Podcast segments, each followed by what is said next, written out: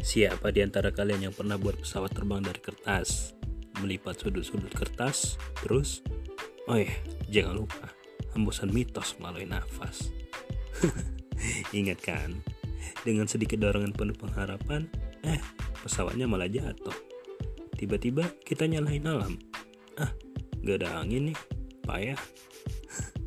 Tahu nggak, saat itu juga bakalan ada orang lain yang mungut pesawat itu. Dan dengan sedikit modifikasi, pesawat itu pun bisa terbang. Kok bisa gitu ya? Hmm. Nih, dengar baik-baik. Jadi sebenarnya bukan anginnya yang salah, tapi bagaimana cara kita melipatnya. Begitu pula dengan patah hati. Mau sampai kapan sih nyalahin orang lain? Kamunya aja yang belum tahu gimana caranya ngadepin diri sendiri. Saat badan diserbu dengan segerombolan rasa sakit, masih gak paham juga.